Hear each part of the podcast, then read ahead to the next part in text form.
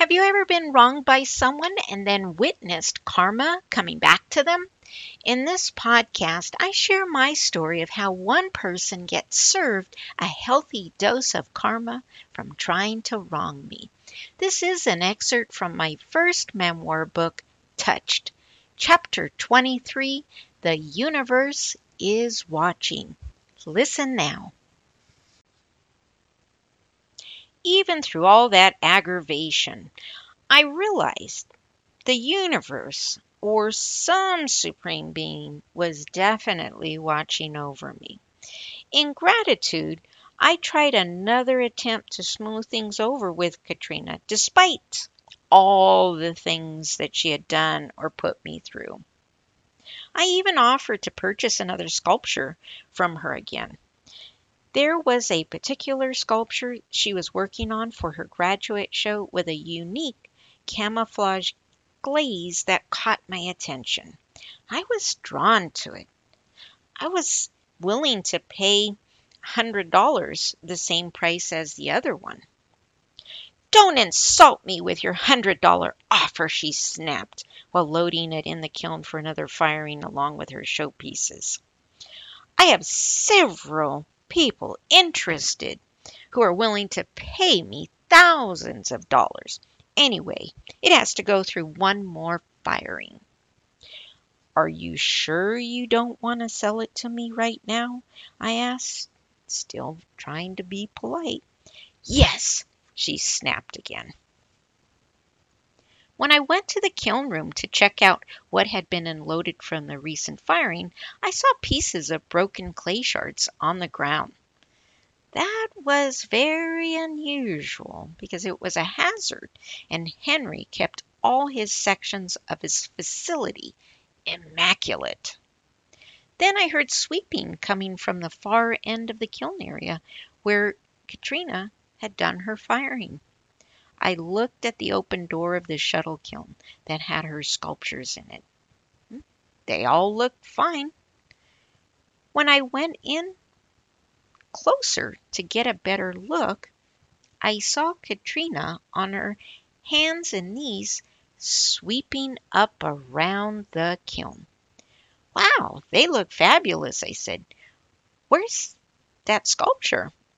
I was curious to know how it looked fired again. Oh, shut the hell up, she snapped. It occurred to me that her amazing sculpture was the only one missing. I looked at the shards on the ground. Some pieces were as far as 25 feet away. They were all that was left of that sculpture. It was virtually impossible for only one sculpture to be destroyed with that type of force in a high firing kiln with heavy reduction process. The top damper would have been open a mere only two inches. Everything in that kiln should have been wiped out, but it wasn't. Only the one sculpture was destroyed. Once it sank in, I began laughing.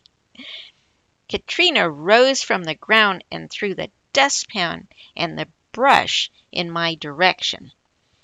After she stormed off, I laughed uncontrollably for several minutes. Every time someone does me wrong, I think of the exploding sculpture.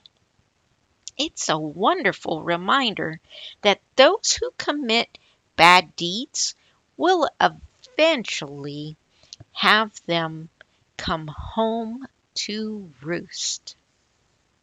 I want to thank you for tuning into this podcast episode.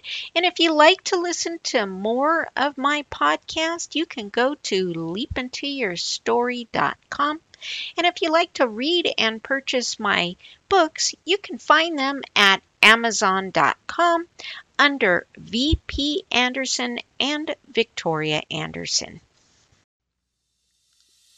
Thank you for tuning into the Leap Into Your Story podcast.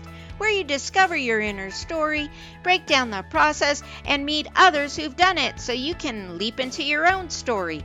Remember to visit our website at leapintoyourstory.com and enjoy even more great episodes like this one. Again, while you're there, subscribe and like to us via your favorite social media network. We're looking forward to seeing you next time on the Leap Into Your Story podcast.